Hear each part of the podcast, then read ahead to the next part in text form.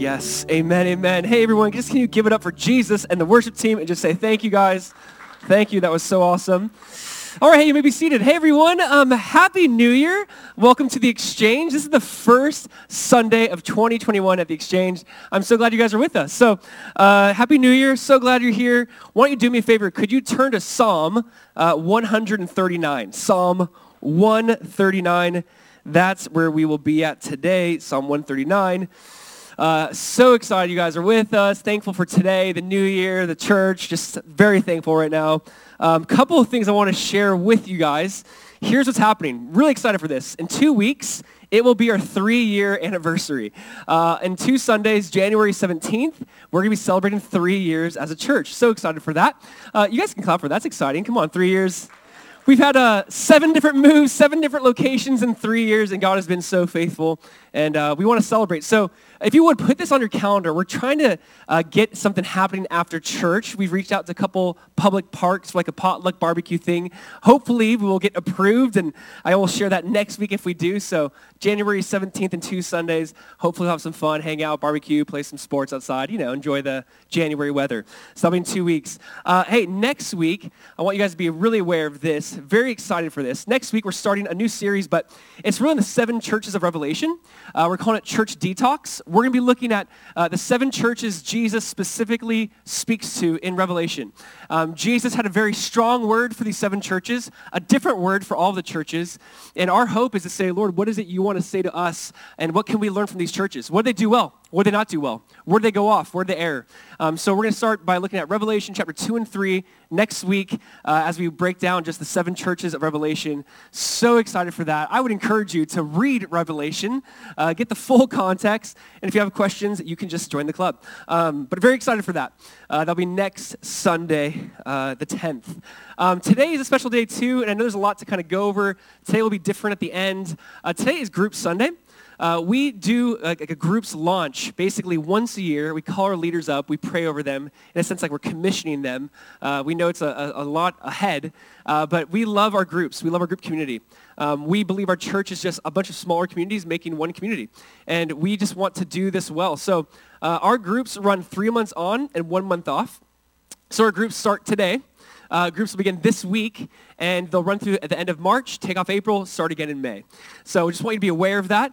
Our hope is that everyone sees that sense of need uh, to be in community, a loving, supporting, Jesus-centered community that can challenge you, that can call you out, that can help you, that can meet your needs. Uh, we would love to do this. So this will be happening starting today, and we'd love for everyone to be part of that. So just keep that in mind. Um, also, when you came in, you should have gotten this little keychain. If you don't get it on the way out, it's basically just a little circle with a heartbeat. Um, here's the idea. Uh, we've been praying over 2021 and just kind of going, Lord, what is it you want to do within our church community? What can we focus on? Um, how can we just really honor you well this year? And we're looking at 2021 as the year of spiritual health, the year of spiritual health. And so first of all, this is just more of like a fun token to put this on your keys and remind yourself like, hey, Lord, I want to be spiritually healthy. Uh, when you feel spiritually unhealthy, the hope is you can just take a look and go, okay, Lord, like I want to be spiritually healthy and I want to press into you and your presence and who you are. So this is something we've done like every year, just a little token, no big deal. Um, but the bigger, the bigger point is this is a year for us as a church to say, Jesus, we don't want to just be bigger, we want to be healthier. We want to be a church that pursues you, a, ch- a church that pursues the heart of Jesus, and that there's genuine spiritual health here. If there's bad habits or toxic patterns or whatever it might be, purge that, and we want to pursue you. So uh, that is kind of the focus of this year. I'm excited to see what the Lord's going to do. That's why we're doing the seven churches of Revelation to start off our year, like a church detox. And our hope is just that Jesus would purify his church. That would be holy, set apart, different from the world, different from the culture, not in a weird way, but in a standout way, in a gospel-centered way. And so this is a year for us. So make sure you just grab this. This is a simple little fun thing, but it's more about the heart of this year. And even as we pick books of the Bible to teach through some of those things, we want to base it off of just spiritual health and this journey we're on. Um, so with that, you might, might remember I mentioned this last week. today, really more tomorrow, but today we're kicking off our two-week fast. So um, if you've never fasted before, maybe you have fasted or you have questions, I just want to encourage you, you could go to our website, theexchangechurch.cc slash fast. There's like a fasting guide. Just click on the fasting guide. We're kind of giving different ways to fast, uh, but some of you might do more like a soul fast where you're, you know, you're fasting from social media or you're fasting from Netflix or something like that. Um, others, you might do just a pure fast. Um, or, or encouraging people just to fast maybe a meal a day and just be in, be in prayer. Here's the point of fasting. Um, it allows us to show really the Lord, teach our flesh, teach ourselves, God, these things have taken place in priority of my life. I want to put eternity back in the focus. I want to be somebody who participates in bringing the kingdom of God on earth as it is in heaven. And fasting is a way for us to be in line with God, in line with the Holy Spirit, what he's doing. You might fast for a meal, and you might buy a homeless person a meal. You might be saying, I'm going to stop doing one, one thing and replace it with prayer for my family, prayer for my kids, prayer for my, just my walk with God. And we want you not just to fast, but replace it with something else. So um, check out that fasting guide. Uh, journal, take notes, take thoughts. Our hope is, guys, is just a church to say, Jesus, we're hungry. Like, Jesus, we're hungry for you. Like, fasting creates a real hunger. If you've ever fasted, like, you get really hungry. And it's probably one of the most least practiced disciplines, and I get it. It's not my favorite. But fasting creates this physical hunger, and you go, God, this physical hunger I'm feeling, I want to hunger for you. The desire I have for food right now, I desire you. God, would you remind me that I shall not live off bread alone, but every word that proceeds from, their, from your mouth. Man, fasting's a way for us to reorient our heart and our desires, to bring Christ back on the throne, to be about him, to be people who go, wow, this world really isn't about me, my needs, my desires, my flesh, my hunger. But God, how can I be a bringer of your kingdom? How can I pray for my neighbors who are lost? How can we invite people into loving relationship with you? So I'm excited for our church to kind of, the year of spiritual health, to kick off with a fast. So um, this will start, I, you have to tell your spouse, you have to tell your small group. If not, you're probably not going to do it. So tell someone, here's how I'm going to fast. Here's what I'm going to be doing. And uh, I would encourage you guys to be a part of that and just see what the Lord can do. Maybe there's certain addictions in your life God wants to set you free from. Fasting is a great, great way that God does that. So I'm excited to see what might do personally, collectively, as a church, as a community, as we pray over South Florida. Amen? Cool? Please? You're like, no, not amen. Amen. Fasting. Uh, today, starting really today, tomorrow.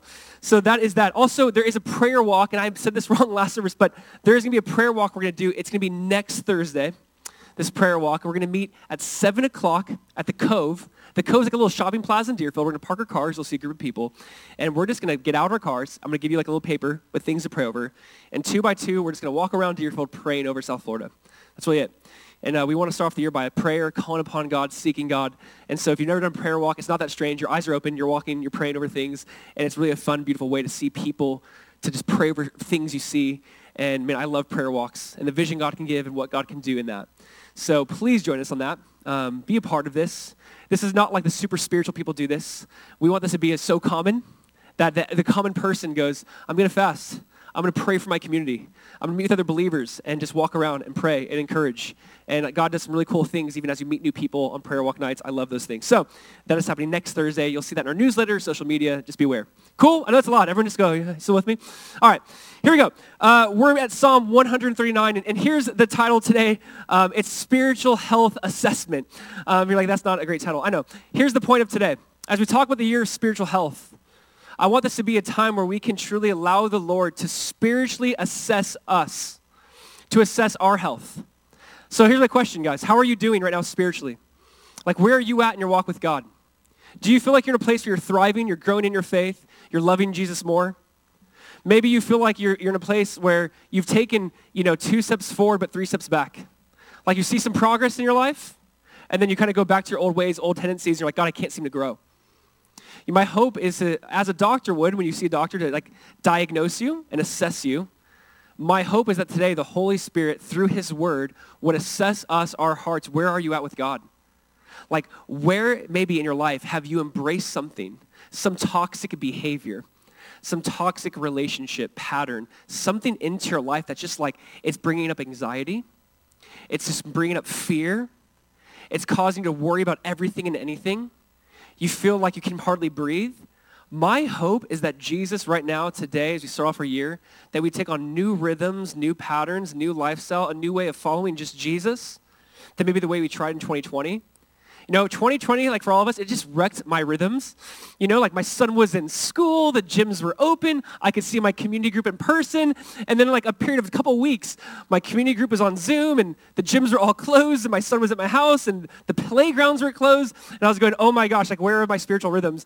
And it was very difficult to find ways for me to just God, go, to give God time, to be in prayer, to be alone, to hear from God.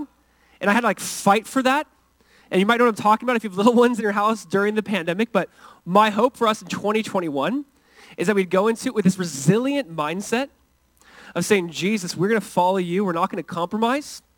God, we're going to be holy, set apart for you. Over and over again, the Bible has this theme of be holy as God is holy. And church, listen, when I talk about spiritual health, my hope is that God would like purge things out of your life today. Like maybe honestly, there are relationships and patterns, behaviors, shows, music, people that are like really influencing your life and you're realizing this is not bringing me closer to Jesus, but further from Jesus. And I'm going to say, listen, we want to have a spiritual detox today. I don't know if you've ever had a detox. I don't know if everyone's ever tried a detox, like a cleanse. Ever tried a detox or cleanse? I try for half a day and I get too hungry and I go back to food. But uh, here's the definition of a detox. A detox is a process or period of time in which one abstains from or rids the body of toxic or unhealthy substances. It's detoxification. Here's the idea. We need a spiritual detox. Just like people will take their physical detox is really serious, and they'll spend a lot of money on juices and do a juice fast or juice thing and have a detox. I genuinely believe we need a spiritual and soul detox where God purifies and cleanses our spirit, our soul, things we picked up from 2020, bad ha- patterns, habit, habits, behaviors, things that are just plaguing us. You maybe feel addicted to something in your life. And I'm just praying that God would bring a spiritual deep detox. Like honestly, guys, how many of you feel like you need a spiritual detox? Do you need a spiritual detox, a cleanse? I do. I do. There's so many things I allow into my life that just take place. And God's like, no more. It's time to assess where you're at, and it's time for spiritual detox and cleanse. Amen? Now, here's why, amen? Okay, so here's why Psalm 139. David does such a great job, man. Such a great job of speaking about God, of writing about God in a theological way and in a very personal way. So stay with me. David addresses the head and the heart. David addresses actually some really big theological topics but it's not just high, lofty doctrine. He makes it incredibly personal to where he's at in his walk with the Lord. So I don't know if you've ever met someone who's just like all head and no heart. Like they know the Bible, they can quote the Bible, but like they're not nice, they're not compassionate, they're not warm, they're not friendly, and you're like, ah, this isn't working. Or maybe you met someone who's all heart and no head. They're friendly, they're warm, they're nice, they're sweet, but there's like no substance there. They, they don't know what they believe or why they believe it. They're just like, you know, there's that warmth there. There's the heart, but no head. David does a great job of speaking to the head and the heart. And he's like, God addresses the head and God addresses the heart. Psalm 139 is incredibly theologically rich. It deals with the three omnis. You know, maybe you've heard of the omniscience of God, the, the omnipresence of God, the omnipotence of God. The idea of this, and this should be up behind me, but the omniscience that God is all-knowing. Omnipresent, that God is all presence. He's everywhere present.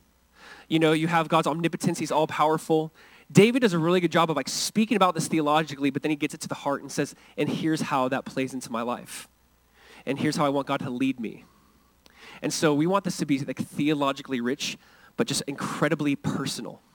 So this, Psalm 139, I think is a great chapter for us to talk about the spiritual assessment that needs to take place in all of our lives. Like, where are you at with God? Has God searched you? Has God tried you? Does God know you? Do you know where you're at with God? Has God revealed that to you? We want to spend some time in Psalm 139. Cool? Amen? Here's what we're going to do. Uh, because of the power and the weight of this text, it's a new year. I'm going to ask that all of you stand as we read the scripture, and then we'll pray and uh, look at this more in depth. Psalm 139, stand up for me as we read God's word. Psalm 139. Here's what David says, verse 1. You can just read it with me in your mind, in your heart, but follow with me. Psalm 139, verse 1. He says, O Lord, you have searched me and known me. You know my sitting down and my rising up. You understand my thought afar off. You comprehend my path and my lying down and are acquainted with all my ways, for there is not a word of my, my tongue. But behold, O Lord, you know it altogether. You have hedged me behind and before. You laid your hand upon me.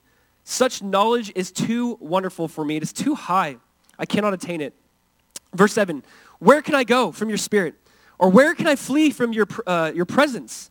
If I ascend into heaven, you are there. If I make my bed in hell, behold, you are there.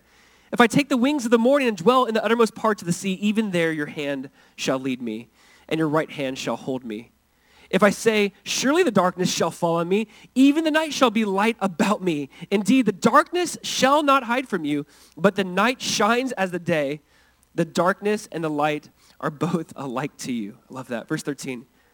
David says, You have formed, for you have formed my inward parts. You covered me in my mother's womb. I will praise you, for I am fearfully and wonderfully made. Marvelous are your works, and that my soul knows very well.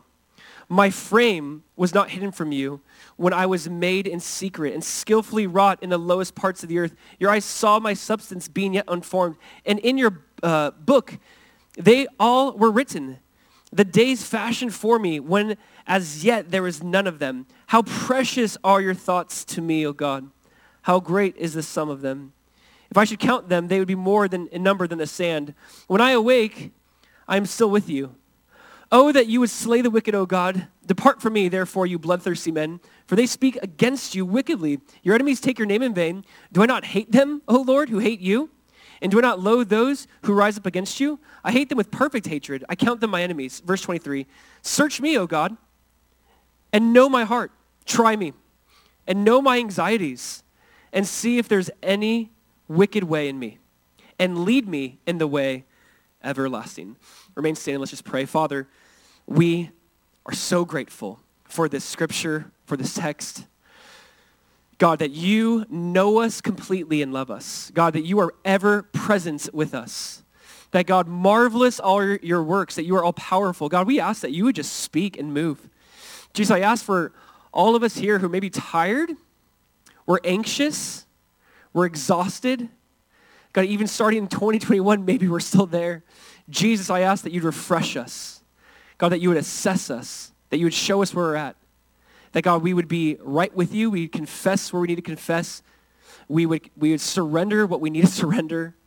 That, Jesus, you would accomplish your work in our lives. We love you, and we thank you that you love us way more. In your wonderful name, Jesus. Amen. Amen. You may be seated.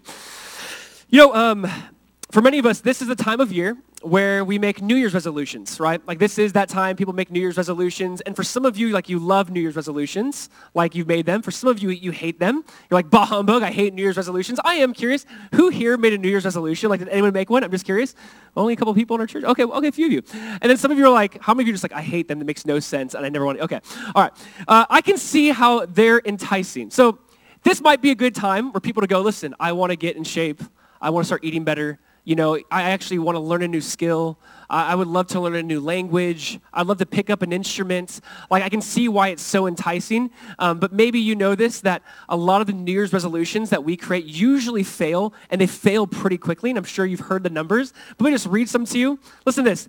30% of New Year's resolutions fail after two weeks. After two weeks one third of you will be done. Some of you are like at day three and you're like, I'm already done. I know. Um, 40% will fail after one month. And 60% of all resolutions fail after six months. That's what this study goes on to say. Oh, more than half is done by half the year. Now, you're like, Happy New Year. Why would you bring that up? That's kind of depressing. I know. Um, here's the idea.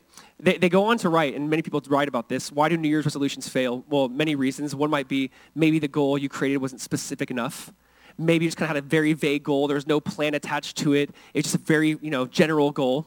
And maybe it says you have the wrong goal. Maybe you heard someone else's goal, or their New Year's resolution. You're like, I kind of want that. So it wasn't personal, it wasn't yours. You kind of stole someone else's New Year resolution.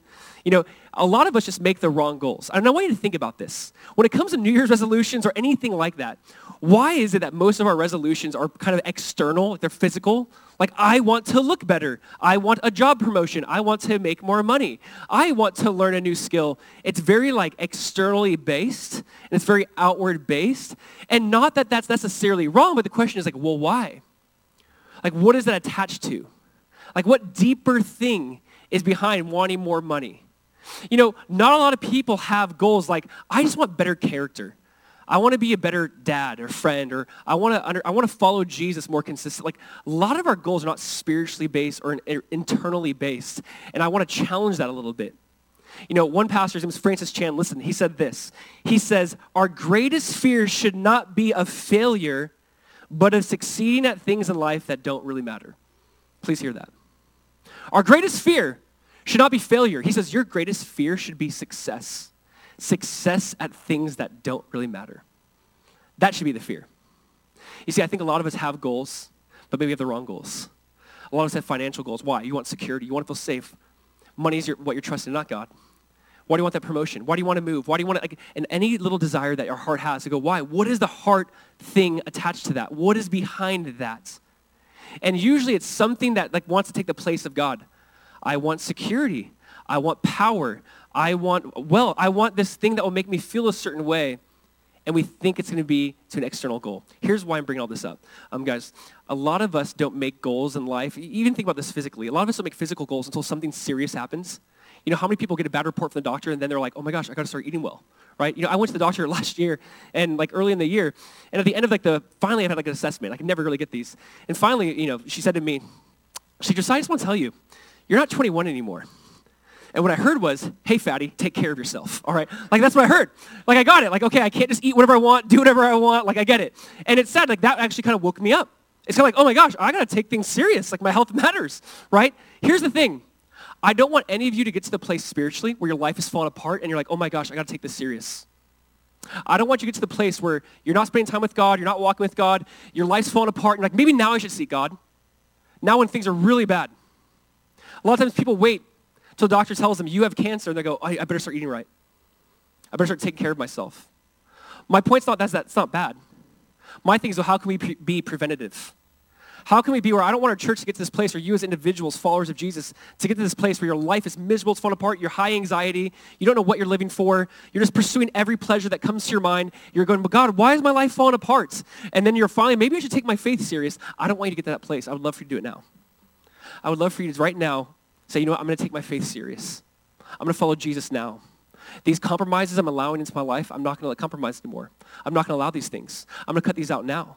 You know, I need a, a spiritual detox. These things are like ruining my life. So, church, here's the hope today. The hope is that as we talk about the spiritual health assessment, that we take the right steps to become spiritually healthy. So here's three components. I just want to walk through the text in Psalm 139 to get spiritually healthy. So here's the first point if you are taking notes. Number one, spiritual health requires examination. Spiritual health requires examination. I know it's not that profound, but stay with me. Um, again, when you go to the doctor to find out if you're healthy or sick, it requires examination. Same thing with spiritual health. Spiritual health requires an examination. Here's David's examination. Psalm 139. Can we read verse 1? Read it again with me, verse 1 through 4. Psalm 139. David says, Lord, you have searched me and known me. And you know my sitting down and my rising up. You understand my thought afar off. You comprehend my path and my lying down. And you're acquainted with all my ways. For there is not a word on my tongue. But behold, O Lord, you know it all together. Spiritual health requires examination. David's like, Lord, you know me. You've examined me. You've searched me. You, you know me. You've tried me. You know where I'm at with you. You know with the things in my life that are unhealthy. You know the things in my life that keep me from growing. God, you know my motives. You know what I think. You know what I say before I even say it. He said, God, you know everything about me. There is a spiritual assessment taking place, the spiritual examination that's taking place. This word search, if you would circle it, the word search, like, Lord, you have searched me, it literally means to examine with pain and care. He's going, God, you've searched me, and it's been painful, but yet you've done it with care. This search, when God searches you guys, when God goes into your life and really tries to put his finger on those idols that you love, the relationships you love, the things that maybe are toxic to you, sometimes when God brings that to the surface, it's painful the searching process of, of God, like we, if you've ever been alone with God and just praying and talking to God, like, God, can you just reveal to me sins I don't see? And God starts to actually reveal to you things, patterns, character, things you've done. It's, it can be incredibly painful, right? I mean, sometimes that, that searching process is painful. You know, um, I don't know if you had yet to go get checked for, for COVID. Can I say the word COVID? I don't know if you've gotten checked yet um, or how to get that, you know, swab up your nose. Um, I had to get checked. I got two different tests, came back clean. So if you hear a little cough, I'm good. Um, but I had to get checked recently. And when I'm, I'm, getting checked and they put the thing in my nose, I'm such a baby with these things. I'm like, ah, ah. And he's like, the guy doing it goes, hey, it's not that bad. And I'm like, let me do it to you, bro. Like that was, I did not like that.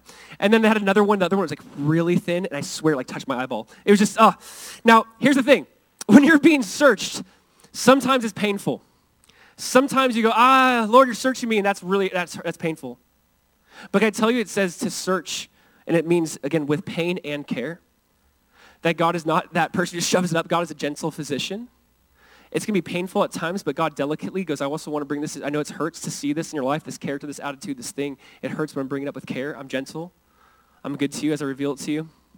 I'm telling you, God might need to re- reveal some things, guys. Listen, if we want to get spiritually healthy, we need to be examined. Here, here's the thing. Um, when it comes to spiritual growth and discipleship and being formed into the image of Jesus by the power of the Spirit, it will be painful at times, and God will do it with care. But let me say this. It is so important for our growth to, to just be self-aware of where we're at with God. You know, a lot of people write about this idea of being self-aware. Maybe you've read that in different books. The Bible talks about this God awareness, God making you self-aware of where you're at with him. And it's incredibly necessary. I have a few quotes. I want you just to listen and let this like, sink into your heart. Uh, here's what St. Augustine said. He says, how can you draw close to God when you are far from your own self? He wrote in Confessions, grant, Lord, that I may know myself, that I may know thee. Listen, he goes, how can you be close to God when you're far from yourself? Grant, O Lord, that I may know myself so I can know you. I want to know where I'm at so I can know you. Here's how one person said it. Um, she wrote, almost all problems in the spiritual life stem from a lack of self-knowledge. Please hear that. Almost all problems in the spiritual life stem from a, a lack of self-knowledge. If you're going, there's spiritual issues and things out of whack in my life, maybe it's like you're unaware of what that's doing to you. Maybe right now you're allowing things in your life and you're unaware of how that's affecting you, how that's br- bringing up more anxiety, more fear maybe the things you're watching, the things you're taking in, what it's doing to you, it's shaping you, it's forming you. And here's the thing, we need to become aware of those things. We need to become aware of what those things might be doing that are leading us away from Jesus. John Calvin said this, last one, he says, our wisdom, listen, our wisdom consists almost entirely of two parts, the knowledge of God and of ourselves. But as these are connected together by many ties, it is not easy to determine which of the two proceeds and gives birth to the other. I love that. He's like, there's two things we know, the knowledge of God and knowledge of ourselves. And is it, I realize how sinful I am, I need God, or I, I see God I realize how sinful I am. He's like, we need the knowledge of God, the knowledge of self. The point I'm trying to bring up is you see this self-awareness. You see this, we must know where we're at, because we all have blind spots. We all have areas in our life where we're just unaware of things that are plaguing us, hurting us, affecting us. Like you might not know you're terrible at conflict. You're terrible about, you know, see, looking someone in the eyes and saying, I'm sorry. You might have something in your life that's really plaguing you, hurting you, and God's trying to make you aware of that, saying, this is hurting your relationships. This is hurting your walk with me. And listen, when it comes to spiritual health assessment, my hope is to, in a sense, search with, you know, with pain and care, to bring things up where it's like, Lord, what is it you want to do in this moment? Can I tell you something incredible about this? David goes, God, you've searched me, you've known me, you tried me, you know my motives, you know my thoughts, you know everything. And here is the point, and yet God loves him. You know, the thing that's interesting to me is if you ever want to truly be loved, you must be known. You know, w- one way to put it is um, we want to be known, but we also don't want to be known by people. Like you want people to know who you are, but in reality, you really don't want people to know who you are. You know, it's like, I want you guys to know me, but then there's like, but what if they know this about me? What if they know that my parenting, I got to get better? Like, what if they know certain things? What about you guys? Like, I want to know you, and you want to be known, but it's like, but what if Josiah, what if these people, what if my friend group, what if my community? Like we want to be known, but we don't want to be known. But here's the idea. If you ever want to be truly loved, they have to know everything about you in a sense. Meaning, um, so think about best marriages. Nothing's hidden from my wife. My wife knows everything. She knows everything. She truly knows me, and she loves me. She truly sees the good, the bad, the ugly, and yet she fully embraces me. You know, if you want someone to love you, but you don't give them the full truth, do they really love you? That's the question. If you give someone a projected version of yourself, like you put only the good things out there, and you're like, and they really love me. It's like, yeah, but do they know you? The point is, God fully knows us and fully loves us. God knows the good, the bad, the ugly, the secret things, the thoughts, the things you want. No one's ever know. God's like, I see that and I love you. You are fully known and fully loved. And it's like, I don't know if you could truly be fully loved until you're fully known. God goes, I fully know you, I fully accept you, and I fully love you. And that's a beautiful place to be in. God's like, my omniscience, my knowledge of everything is not to shame you. How precious are God's thoughts towards you? You are fully known and fully loved by our Creator. And that should be a beautiful truth that sets you free. Because the things in your past, the things you've done, the things you want no one to know about, God's like, yeah, I know. And I still love, I'm madly in love with you. I still deeply care for you. You see, spiritual health requires an assessment. It requires to know where you're at. David's like, you've examined my ways. And I want to talk through some of these ways. So I want to like kind of take what David said and like incorporate to us. He says this, you've examined his thoughts. So here's my point. Examine your thoughts. What David said is this. You understand my thought afar off. Listen, listen, church. Examine your thoughts. David said, you understand my thoughts afar off. I want you to start thinking about what you're thinking about. All right, examine your thoughts. What is it you're thinking about? How is it you're thinking? Like, are you the kind of person that when you meet someone, you're critical, you're cynical, you're judging, you're assessing them, you're thinking how you're better than them? Or when you meet someone, is you're thinking like, how can I love them? How can I serve them? How can I be like Jesus to them? You know, they're a person who God created and God loves. They're a person made in God's image. My point is, how are you thinking? Think about what you're thinking about. He goes, God, you know my thoughts are far off. Listen, God examines your thoughts. I don't know if we, I know we know that, but like, do we know that? Like, I want you to bring your thoughts to God. Like, God, here's what I'm thinking about. Of course he knows, but there's something so healthy about going, God, I'm thinking this way, and it's either it's, it's hurting me, it's self-destructive, or just, God, I just want you to know my thoughts. Um, here's what the Proverbs says. Proverbs 23, 7 says, as a man thinks in his heart, so is he. Listen to this. As a man thinks in his heart, so is he. There's a lot that's written about our thought life from believers and from non-believers and I think non-believers take this truth as a biblical truth. As a man thinks in his heart, so is he. So here's the idea. What is that, that thing you're thinking? What's that self-talk? What's that thing you're thinking of? Do you tell yourself, man, I am made by God in God's image for God's glory and God fully loves me? Is that the thought? As a man thinks, so is he. Or you think to yourself, God could never love me. I've done too much. I've blown it too much. You have no idea what I've done, Josiah. So God can never accept me and love me. So is he. As a man thinks in his heart, so is he. I want you to understand what God says about you. I want you to change and start thinking about what you're thinking about. I think this is incredibly important for us as followers of Jesus. One author says, your life will always move in the direction of its strongest thoughts. Listen to that. Your life will always move in the direction of its strongest thoughts. So if you're telling yourself these lies, your life's going to move in the direction of those lies. If you're telling yourself the truth of God's word, it's going to start moving in the direction of that. Your life will always move in the direction of its strongest thoughts. This is incredible. As a man thinks in his heart, so is he. David goes, God, you know my thoughts are far off. Examine your thoughts. Bring your thoughts to God. This is so important for us. One author, and it's kind of like unknown who said this, but they said it this way. Sow a thought, reap an action. Sow an action, reap a habit. Sow a habit, reap a character. Sow a character, reap a destiny. We need to hear that. It all began with a thought. This thought turned into this person's decision. It turned into an action, a habit, a character, and their destiny. I think this is so true. As a man thinks in his heart, so is he.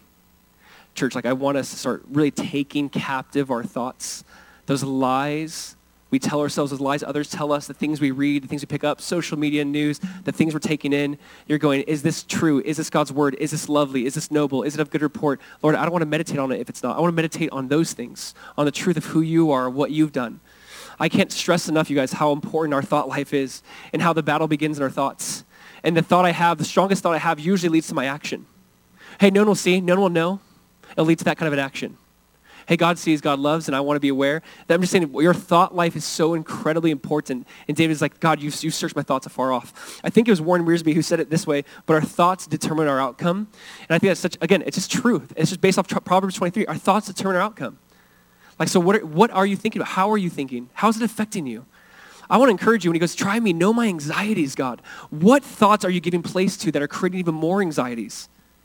And David's like giving God place and room to say, okay, God, you've already searched my thoughts. I bring these thoughts to you. Listen, examine your thoughts. But not only that, David says, examine my speech. Examine your speech. Here's how he says it. He says, even before a word is on my tongue, behold, O Lord, you know it altogether. I love that. Like God, even before I say it, God's like, I know it. Listen, examine your speech. Our speech will so often reveal our spiritual health. Like what you're saying is a reflection of what's in your heart. Jesus said it, and he said it this way in Luke chapter uh, 6, verse 45. Jesus says, A good man out of the good treasure of his heart brings forth good, and an evil man out of the evil treasure of his heart brings forth evil. For out of the abundance of the heart, the mouth speaks. He's like, hey, the good man, the good heart will speak good things. Hey, wicked heart will speak wicked things. Out of the abundance of the heart, the mouth speaks. You know, when someone's like, yo, it's not a big deal what I just said, it's like, no, it just revealed your heart. It's crazy how our tongue reveals our heart. Out of the abundance of the heart, the mouth speaks. Uh, I, I wrote it down this way like years ago, but out of the abundance of the heart, the fingers tweet. I just think like out of the abundance of the heart, man, that's what's going to come out. It's going to come out on Facebook, social media. It's going to come out in some way, some form. And it's crazy. You're going, it's not a big deal. I just said this. Like, there's freedom of speech, right? Like, we, don't we have freedom of speech? Like, of, of course you do. But it's just revealing your hearts. And Jesus saying, examine, when David says, you know my thoughts or my, my speech before I even speak it, he's basically saying, God, you know my heart. You know what's going on in my heart. Listen, I want to encourage you in this moment when you're trying to be spiritually assessed, say, God, I'm going to give you my speech. Examine my speech. Examine my heart. What's coming out of it? What's in your heart? What are you placing in your heart? And not only that, but we see here, examine your faith. Listen, examine your faith. Paul in 2 Corinthians 13, 5 said one of the heaviest verses, I think, in the entire Bible. But he said it this way. He says, examine yourselves as to whether you are in the faith. Test yourselves. Do you not know yourselves that Jesus Christ is in you? Do you hear that? Paul's like, you need to examine yourself. You need to test yourself to whether or not you're in the faith. He was speaking to a church that's pretty morally corrupt for the most part. Like they were trying to follow Jesus as best they could, but going back to their idols, going back to paganism. And he's like, listen, you need to examine yourself, test yourself whether or not you're in the faith. Listen, for some, and maybe for all, this is completely necessary. Have you had a season where you're like, Jesus, am I, really, am I really all in? Like, not just do I believe you died and rose again, but like, does my life reflect that? Am I all in? I trust in that. It exudes into every area, every fabric of my being. Examine yourself, test yourself. I want to say for some of you, examine yourself. Guys, listen, my heart is incredibly wicked. Like, you got to know this. Being a follower of Jesus means I've been born again, and I have a whole new nature in me. And so, yes, there's this new nature.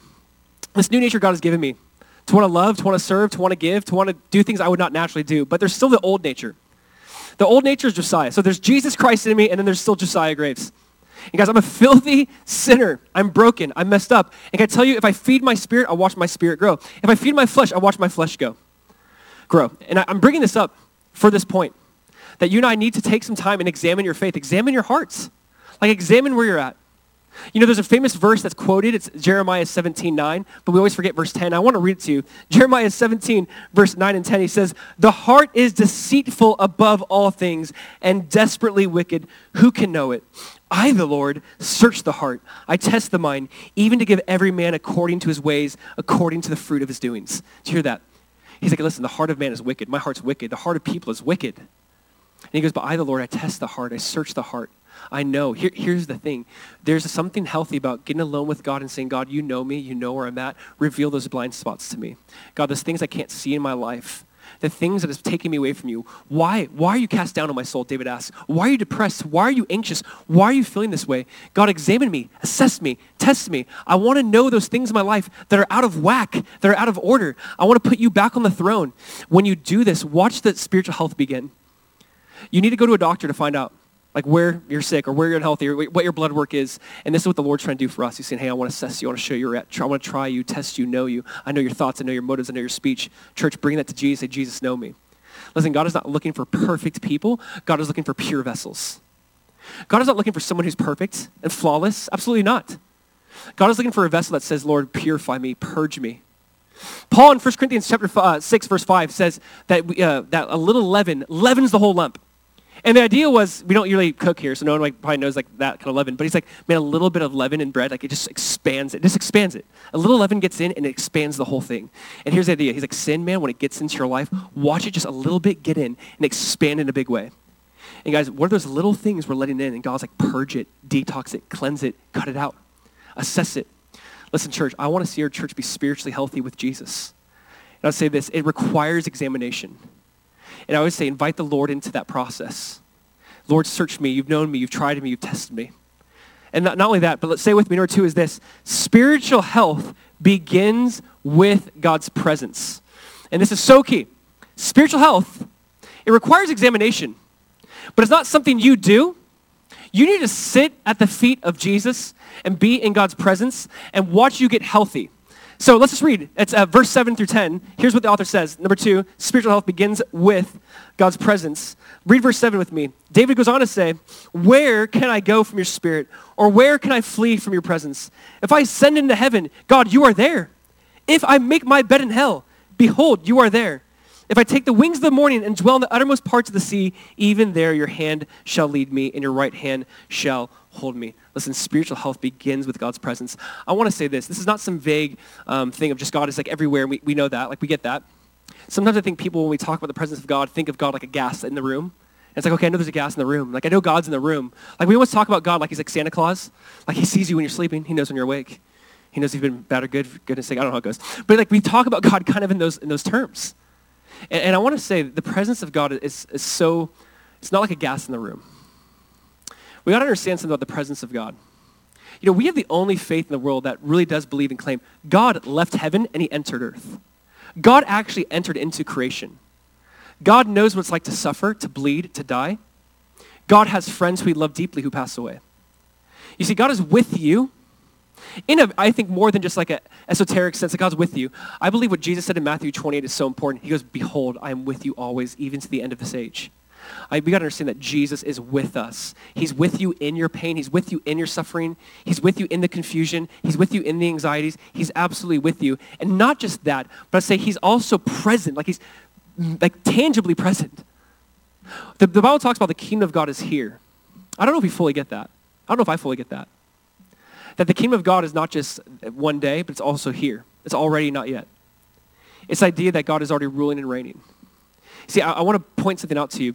Um, whenever there was like a crisis in the Bible and people were calling upon God, they were not theologically content to know that God was just there in some sort of omnipresent way. They wanted a tangible presence of God. It's like Moses going, God, show me your glory. I, I want to see you. It's like um, Elijah seeing the wind and the fire and like, I want to hear, I want to be, I want to experience the presence of God. Like I want the tangible presence of God. There's something incredibly humbling about this. Isaiah in Isaiah 64 verse 1, he, he put it this way. He says, Oh God, that you would render the heavens that you would come down, that the mountains might shake at your presence. Like, it's not enough to know, God, that you're just there. Would you just rip through the heavens and come down? Like, God, we need your presence. You know, there was a famous monk, it's weird to say a famous monk, but in the 15th century, he went by Brother Lawrence, and they, he didn't write a book. He just wrote some letters to different people, and they compiled them into a book. And it's a, turned into a book called Practicing the Presence of God. Please listen, please stay with me. Practicing the Presence of God. It was the number one selling book outside of the Bible during its time. I mean, people were just buying this book like crazy, going, who is this guy? How does he have this deep communion with God? He said this. He says, there is not in the world a kind of life more sweet and delightful than that of a continual conversation with God. Those only can comprehend it who practice and experience it. There's nothing more delightful to the soul than this ongoing conversation with God. Listen, we don't need to yell and scream and go, God, where are you? You can whisper because God's there. I don't have to yell for God to hear me. Can I tell you, you know, it's cool. I can whisper. I can pray. I can whisper my heart, my mind. And God's like, I hear that. Why? Because he's nearer than we believe. God is way nearer than you think. God is with you. God is present. Way closer than you and I can comprehend. This is so important for us. He, he also said it this way, one need not cry out very loudly. He is nearer to us than we think. We don't need to cry out very loudly. He's nearer to us than we think. There's something so beautiful about God's presence. Listen, stop trying to work and get God's favor or God's approval. Just be with God. Spiritual health comes from just being with God. God's not like, wow, look at all the things you do. Now you're a spiritual giant. Just be with him. It's not so much, but God, look at, I do this, I do this, I give this. Just be with God. Just be with him. Practice his presence. Call upon him. He's nearer than you think. It's David saying, Lord, you said to me, seek your face, and I said in my heart, my, your face, Lord, I will seek. David said in Psalm 16, I've always set the Lord before me. There's just something about God. I just want you. I just want you. I just want to be with you. You know, Jesus talks about he is the vine, and we're connected to the vine, and we bear fruit. The point being, if you want to bear fruit, just be with Jesus. Like it's all about doing things or being proactive. This is so hard for us as like Westerners, as Americans. You know, we want to feel like, man, look what I did, look what I accomplished, look what I built, look who I became. And it, has, it goes everything against which, which we're taught and wired. It says, no, no, no. It has nothing to do with what you've done. Just rest at the feet of Jesus. Just enjoy Jesus. You know, one of the things I tell my son, I'm like, Michael, why are you here on earth? And he goes, why? And I go, just to enjoy Jesus and glorify Jesus. Just enjoy him. Enjoy him. I want to start there, not even get to glorify. I said, just enjoy Jesus and just enjoy Jesus. Be in his presence. Sit at his feet. Spend time with him. Seek him. Seek who he is. Seek his presence, not what he can do for you. This is what we're getting at. That God's presence is everywhere, so why flee from it? See, Oswald Chambers said, we slander God by our very eagerness to work for him without knowing him. So many of us try to work for God, but you don't know God. Don't work for God, know him. We first need to know him. So here's what David says. He goes, God, your presence, here's what it did for him. Um, it shaped my being and it shaped my identity. Look what he said in verse 13. David says, For you formed me in my inward parts. You covered me in my mother's womb. I will praise you, God, for I'm fearfully and wonderfully made. Church, we hear this. He goes, God, this is incredible. When I was in my mother's womb, you were with me. You formed me. You shaped me as I was in her womb, God, you're, you're, you were present with me. He's not changing topics. He's going, God, your, your presence is everywhere, and your presence was even with me in my mother's womb. Your presence is what shaped me and formed me. It shaped my being. It shaped my identity. Obviously, as followers of Jesus, we are incredibly pro-life because we're going, God shaped Jesus in the womb. He, uh, God shaped John the Baptist in the womb. God shaped you and I in the womb. That it says in the book of Luke that the Holy Spirit filled John the Baptist while he was still in his mother's womb. My point with this is look at, look at this ver- verse for God for us. He goes, I sh- my presence was there and I shaped you and I formed you. Can I tell you this, guys? We don't ever leave that. God's presence still shapes us and forms us. God's presence shaped us and formed us in the womb. And if you allow it this day, God's presence is what shapes us and forms us. And David even goes on to say, God's presence, listen, it reveals his thoughts about us. Do you know that just by being with God, spending time with God, you get a better idea of what God says and thinks about you, how God feels about you? Just by spending time with him. In verse 17, David goes on to say, How precious are your thoughts to me, O God. How great is the sum of them. If I should count them, they would be more in number than the sand. I don't know if you had like a you know mom growing up that kind of had like those precious promises, little cards, and had like Bible verses on it. My mom didn't, but um, no, this card's this is like the number one card, like be on a mirror. Like how precious are your thoughts to me, oh God. It's kind of like over cheesy Hallmark kind of a verse, but honestly, you just take it in, it's incredibly beautiful. This word precious, it's literally inferring to rubies, diamonds, precious metals, saying, God's your thoughts about me are more precious than anything on earth. The way you think about me the way you feel about me. I can't even count the sum of them. They're more than the sand of the sea, God. God's presence, when you spend time with God and you're in God's presence, all those lies you believe and all those lies you tell yourself, watch them dissipate because you'll get to know the thoughts and heart of God for you. Like, really think about this. There's a lie you and I believe. I think a lie a lot of us tell ourselves is, I am what other people think I am. I am what other people say. I am what other people think. You know what the Bible says? You are what God says you are. You are what God says you are.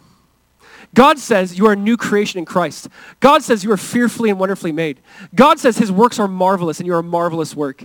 God says some pretty incredible things about you. When you spend time in the presence of God, the lies we tell ourselves, what, what maybe people think or feel, we create these scenarios, those dissipate in the presence of God. Why I so badly want you, church, to be in the presence of God? Because I want you to know how God thinks about you. I want you to know how God feels about you. I want you to know God's thoughts towards you. That can only come from being in the presence of God.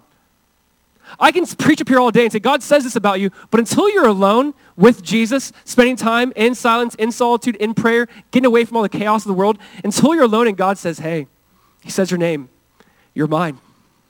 I paid a price for you. I love you. Nothing will separate you from my love. Nothing. That I can preach it all day long, but until you experience that and walk in that and have Jesus' thoughts be just implanted into your heart, I mean, there's nothing like it. I can't force that. I can't even teach that.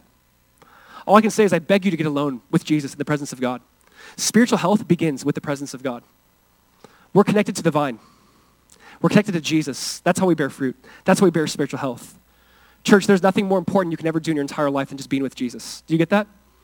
There's nothing more important in your entire life than just being with Jesus. Not even what you do for Jesus. I don't care. Who, he doesn't care. I genuinely believe what matters the most is like, are you with Jesus? Jesus in John 15 made it so clear, abide in me, abide in me, abide in me. I just want, I just want to spend time with you. And it's funny, I think about this with my son. I try to think of things to do with him because he's five and he's little and I have to like think of things to do with him because he needs to be entertained. But in reality, I do that because I just want to be with him. I don't care what we're doing. What I do if I get like stuck playing really weird little kid games, it kind of bugs me. But you know, I don't care, right? There's a side of it where it's just like, I just want to, I just want to hang out. I just want to be with you, dude.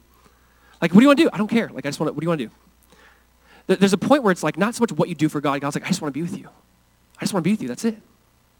How precious are your thoughts to me? I, I think we'd have a lot less anxiety, fear, if we knew God's thoughts for us. You need to know the thoughts of God. It's funny, my, my son was in his room uh, and he runs out and he's scared. He's like, ah! And I'm like, what's wrong? He runs in the living room. I'm like, dude, what's up? He's like, oh, I was thinking of something scary. And I'm like, what were you thinking of? He's like, I was thinking of Beauty and the Beast. And I got really scared and I ran out to you. I'm like, Beauty and the Beast? I don't even know what. Anyways. I was like, all right, that's weird that that scared you. But like, I'm like, all right, dude. And I did, because I'm studying for this. I go, I want you to think about how much God loves you. Go back in your room. He's like, no! And I'm like, no, no, think about something different. My, my point, though, is like, it's crazy how our thoughts manipulate our behavior. Our thoughts change us. It scares us. It freaks us out. meditate on the things of God. Do what God says about you? Do what God thinks about you? Rather than me tell him, why don't you let him tell him, tell you? That's where spiritual health begins. Amen, church? And here's the last thing. Spiritual health, it requires examination. It begins with God's presence. But what David shows us is spiritual health, listen, it is invitational, invitational and practical. It's both an invitation and it's incredibly practical. What do I mean? Look down, Psalm 139, verse 23. Would you look down with me? He says this, verse 23, Search me, O God, and know my heart. Try me and know my thoughts, and see if there be any grievous way or any wicked way in me, and lead me in the way everlasting. Do you hear this? The psalm begins with, God, you have searched me. Like that was past tense. You just did it, God. And it was like almost painful when you read it. And then he goes, but God, search me. Like, continue to do this. Like, God, that was really painful. But David's almost like, but you know what? I liked it. I needed it. God, do it again. God, do it again. Search me. It begins with God. You just, you just did this. You just searched me. You, God, maybe, maybe you didn't pursue God. Maybe you, there's a, I, I realize that's for everyone, but maybe you realize at some point in time, God just did something in your life and you're like, oh my gosh, you're, you're awake and you're aware of God. God searched you out. He sought you out. He, he did something in you. And you're like, oh my gosh. But then can I tell you what happens? You go, God, do that again. Search me again. Try me again. Know me again. There's this invitation to God. God, find out if there's any wicked way in me. God, I, I invite you into every area of my life. God, my sexuality is yours. God, my, my, my money is yours. My relationships are yours. There's nothing off limits for you, God. God, search me. I'm inviting you in. It's saying, God, you have every right into every area of my life. Church, you close off any area to God. God, you can have this, this, and this, but don't you dare touch that. You can search anything you want, but don't go in that room. And the idea, he's like, God, search me. I've experienced it as you've searched me. It's cleansed me. It's purged me. It's tried me. It's tested me. It's purified me. God, search me again. Try me. Find out if there's any wicked way in me. Guys, listen, I want to encourage you to invite the presence of God into your life, to invite God in. Say, God, there's nothing off limits. Like, honestly, uh, today, could you imagine if every believer ever just said, Jesus, I, there's nothing off limits. What does he want to purge? What does he want to reveal? What does he want to do? Where, where am I believing a lie? Where am I, I'm giving a, a stronghold over? I'm like truly believing the sin over you. God, I'm giving you place in every area of my life. This is what David's doing. He's saying, God, you have every right into every area of my life. Listen, I want to encourage you all to give God this invitation into your life. Say, God, it's yours. Search me, do what you want. I invite you in. I invite you into every nook and cranny of my life. It's all yours, God. There's something so healthy about this. And this, this too, it's incredibly practical. David says, lead me in the way of everlasting. Not just search me, try me, test me, but he goes, God, now lead me in the way of everlasting. Like, I don't want you just to reveal those things to me. I want to know the path now you have me on. Like, I want to know the way of everlasting. Let's just talk about this for a second. Jesus is the way, right? So the way of everlasting is Jesus. Jesus said, I am the way. No one comes to the Father except through me. Jesus is, said, I'm the resurrection of life. If you believe in me, though you die, you shall live. The way of everlasting is Jesus. Now, so let me be really clear. There is the way of Jesus, and then there's the way of the world. There's the way of Jesus, and there's the way of death. Actually, Proverbs 14, 12, listen to how he puts it. He says, there's a way that seems right to man, but uh, its end is the way of death. Listen to that. There's a way that seems right to man, but the end is, way, is the way of death. I don't know if you've ever tried that. You go, God, I've tried my way. I've done life my way. I've done things I want to do, and it led to death there's a way that seems right to a man, then there's the way of death. That leads to death. And then he says, but lead me the way of everlasting. So let's, let's compare and contrast. There's the way of death. There's the way of everlasting. The way of everlasting. Jesus is the way. But can I tell you, there's like a way to Jesus? No one's going to heaven because of what they've done. Everything, we're going to heaven because of what Jesus did for us. It is by grace alone, through faith alone, in Christ alone, absolutely. But G- Jesus is the way. But there's also a way to following Jesus Jesus in Matthew 7:14, he said, he put it this way, difficult is the way which leads to life, and there are few who find it. Church, please listen to this. He's going, I am the way, but you know what? There's a way to following me. Difficult is the way. There's a way to the life of Jesus. There's the way of everlasting, and there's a way that seems right to the man, and it's the way is death. Here's why I'm bringing this up. We do have two options. If you've been trying your way for a while and you go, I'm exhausted, man. My way is only led to death my way ways only led to more anxiety, more fear, more pain, more loss, more grieving. Jesus offers us another way. There's the way of everlasting. And I want us to take this to heart. You know, it's been said if you want to experience the life of Jesus, you need to adopt the lifestyle of Jesus. If you want to experience the life of Jesus, church, adopt the lifestyle of Jesus. You know, Jesus, where he's known for getting away, for going to be alone, to pray, to wake up early. Jesus quote the word of God. He knew the word of God. He studied the word of God. He hid it in his heart. Jesus loved and served people. There's a way to Jesus, and this is the way of everlasting. This is not the way to salvation. Jesus is salvation. I, I fully get that. But Jesus says, I will give you life and life more abundantly. Listen, there's a way to living that leads to an abundance of life. There's a way to living where you go, I'm not living in fear and anxiety and pain anymore. There truly is a way to Jesus, a lifestyle to Jesus, to reorient our lives around the way of Jesus. Let me just let me just hear this out. Dallas Willard, a pastor, says, We can, listen, we can through faith and grace become like Christ by practicing the types of activities he engaged in, by arranging our whole lives around the activities he himself practiced in in order to remain constantly at home in the fellowship of his Father. We too can arrange our lives around the way of Jesus his rhythms, his practices, his lifestyle. Church, this is why we created something called the discipleship pathway as a church. It's to go like, we want to reorient our lives around the way of Jesus. How do we be with Jesus? How do we learn from Jesus? How do we do what Jesus did? We want to reorient our lives around this. I do want to recommend a couple things to you guys. In the year of 2021, as we start out the way of Jesus, the spiritual healthy life, let me encourage you guys. There's a couple books. One's called Soul Keeping, and another is called The Life You've Always Wanted by the same author, John Ortberg. And these books are basically on like spiritual disciplines. It's basically on like how do we incorporate these things into our daily life? How do we realize that God has given you a soul and how do you take care of it? How do you keep it? What are those rhythms you involve into your life, your daily life? Listen, church, I want to right now for a second just go back to basics. When it comes to following Jesus, we can complicate it. But there are certain spiritual disciplines and practices that are non-negotiable. They're non-negotiable. Not that these things will save you, but there's certain practices and disciplines that need to be non-negotiable in our life for life and life more abundantly. Not to be saved, but to truly experience the life Jesus wanted us to experience. So I'm going to share these with you. They're not rocket science, but will you just take a, a listen and like I hope this can be sink, sunk into your heart. Here's the, the first thing. So consistent spiritual practices that are non-negotiable. Here's the first one. Daily Bible reading and prayer. Like what a non-negotiable is for every follower of Jesus. Listen, this does not save you. But this will lead to the way of everlasting, the idea of life and life more abundantly. This is, this is what David's seeking after. God, I want to know what way I'm walking, and I want to walk in a different way. And listen, be daily, daily, daily, you be in the Word and in prayer. You know, the Bible app has some great Bible reading plans. You can pick up the Bible in a year. That's a little too much for me. I try to do two years. Try to read at your pace, what might interest you. I would say, but daily Bible reading and prayer silence, solitude, getting alone, meditation on Scripture, taking the Word of God, chewing it over, thinking it over, applying it to your life. That's just a non, that's, a, that's an essential. That's a non-negotiable. That's for every follower of Jesus. Here, here's the second thing. Uh, Jesus-centered community. Like, listen, we all have community we find it. We find it in sports. We find it in gaming. You can find community in all sorts of things. Um, find community centered around Jesus. People that will love you, challenge you, push you, ask you tough questions, be there for you, meet your needs. Find a Jesus-centered community a community that will just uh, push you closer to Jesus. This is something that the early church did very well. They met, it says, in the temple and in house to house. They met in large group and they met in small group. And I want to say, make this a part of your weekly rhythm. This is non-negotiable, I, I genuinely believe, to be in healthy biblical community. Next is this. It's what we're doing here. It's weekly gathering of believers. It's through study, worship, communion. It's what Jesus describes, what Paul described in, in the book of Titus and Timothy's. The idea of you have pastors, elders, deacons, you have people preach the word of God, praying over each other, taking communion, hearing one message and, and applying it into our lives daily. This is a part of this should be part of every believer's rhythm. I know the pandemic has changed that, but I would encourage those watching online, if you can and if it's safe and healthy enough, come back in person. Make this a part of your rhythm. Don't make excuses. This needs to be a part of our just weekly rhythms. Here's the next thing, Sabbath. This is the one thing I think I've kind of neglected a lot, and the more I neglect it, the more I see my life falling apart is when I, when I don't Sabbath, I see these things falling out of order in my life.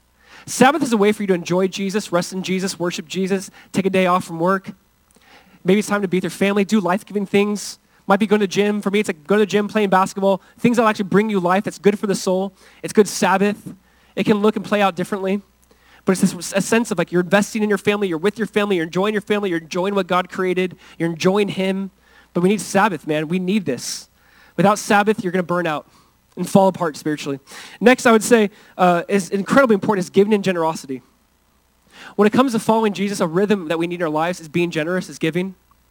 You know, I would say when I've really seen someone encounter the gospel of Jesus and God has grabbed hold of their heart and rescued them from sin, hell, death, and they've appreciated that and they go, God, you've been so good to me. You've given me so much. How can I not give to you? Generosity is just like this natural thing that happens. It can't be manipulated into. You just realize, God, you've been so good, I'm going to give back.